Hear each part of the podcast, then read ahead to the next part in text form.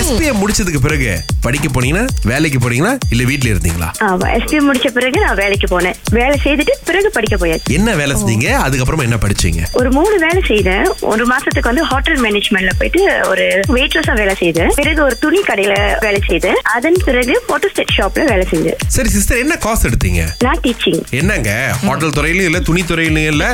இந்த போட்டோஸ் துறையில நேரா படிச்சு கொடுக்க மாட்டீங்க அது ஒரு அனுபவம் தான் ஆனா இப்ப வந்து அந்த நடுவுல போய் செய்த அந்த மூணு வேலையும் உங்களுக்கு வந்து ஒரு நல்ல விதத்துல முடிஞ்சிச்சு அப்படின்னு நீங்க நினைக்கிறீங்களா கண்டிப்பா நான் இன்னைக்கு வந்து நான் ஒரு சட்டையை சூஸ் பண்றேன்னு சொன்னா அந்த சட்டையோட விலை எவ்வளவு அது என்ன குவாலிட்டின்ற விஷயம் எனக்கு தெரியுது ஓகே ஏய் இந்த துணி யூகேலயே இந்த பங்களாதேஷ்ல இருந்து வந்து தடவி பார்த்தாலே தெரியும்டா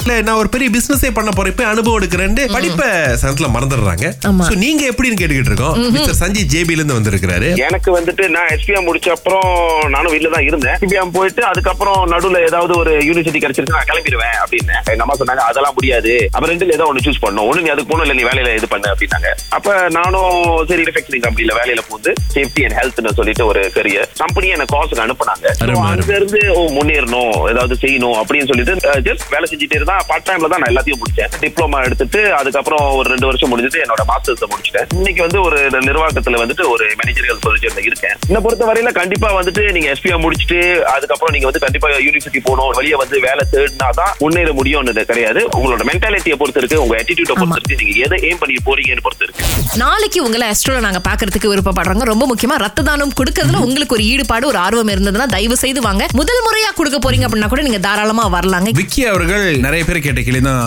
கேட்டிருக்காங்க பச்சை குத்தி இருந்தா கொடுக்கலாமான்னு அது வந்து ஆறு மாதம் கழித்து நீங்க தாராளமா கொடுக்கலாம் அப்படின்னு டாக்டர் சொல்லியிருக்கிறாங்க பல பேர் வந்து ஏற்கனவே நான் போனப்ப என்ன ரத்தம் கொடுக்க விடல நாளைக்கு வந்தா விடுவாங்களான்னு கேட்டிருக்காங்க Okay. ஆனாங்க ரத்தம் எடுக்கிறதுக்கு முன்னாடி அங்க மருத்துவர்கள் இருப்பாங்க check ஏன்னா ஒரு பண்ணி சில தான் கேள்விகள் கேட்பாங்க பாருங்களேன் ஆமா, ஒரு நீங்க bouquet கொடுப்பாங்க. ஆமா அதுக்கு நீங்க என்ன பதில் சொல்றீங்க அப்படின்றத பொறுத்து தான் அன்னைக்கு உங்க நிலைமையை பொறுத்து நீங்க கொடுக்கலாமா வேணாமா அப்படின்ற மாதிரி விஷயங்களும் இருக்கு இல்லையா ஆகவே நாளைக்கு அப்படி நீங்க ஃப்ரீயா இருந்தீங்க ஒரு தானம் பண்ணணும் அப்படின்னு ஆசைப்பட்டீங்கன்னா அஸ்ட்ரோக்கு கண்டிப்பாக வரலாம் விசிட் என்ட்ரன்ஸ் அப்படின்னு கூகுள் பண்ணிட்டு பேஸ் மூலியமா நீங்க வந்துட்டு அங்க பார்க்கிங்லாம் இருக்கும் எஸ் அது மட்டும் இல்லைங்க பதினேழுல இருந்து பதினெட்டு வயதுக்கு உட்பட்டவர்களும் தாராளமா கொடுக்கலாம் ஆனா அவங்க கூட வரும்போது பெற்றோர்கள்ல ஒரு ஆளோ இல்ல ஒரு கார்டியனோ வந்தாங்கன்னா சிறப்பா இருக்கும் என்ன கேட்டா சின்ன வயசுல இருந்தே பிள்ளைகளுக்கு நம்ம சொல்லி கொடுத்து வளர்க்க வேண்டிய ஒரு விஷயம் திங்கள் முதல் வெளிவரை காலை ஆறிலிருந்து பத்து வரை கலக்கல் காலையில் சுரேஷ் மற்றும் அகிலாவுடன் இணைய தவறாதீங்க ராகா ஆஹா சிறந்த சிறந்த இசை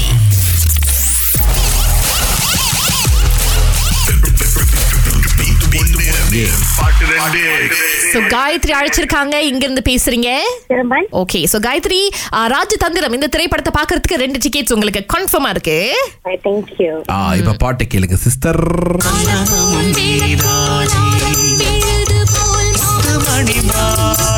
தெரிஞ்சா காயா தெரிஞ்சு நினைக்கிறேன் முத்துமணி மாலையும் ஆலம்போல் வேலம்போல் ம்ஹும். என்ன சொல்றது தெரியல ஆனா பாட்டை கேட்டுருவோம் ஆமா. அதான வழக்கமா வச்சிருக்கிறோம் ஹும். சின்ன சரி. கவுண்டர் படத்துல இருந்து வந்த பாட்டு Yes. ஆலப்போல் வேலப்போல் ஆரம்பி எஜமான்டா எஸ் ரெண்டு பாடலையும் சரியா சொன்னதுனால இன்னைக்கு டிக்கெட்டும் உங்களுக்கு தான் காசும் உங்களுக்கு தான் காயத்ரி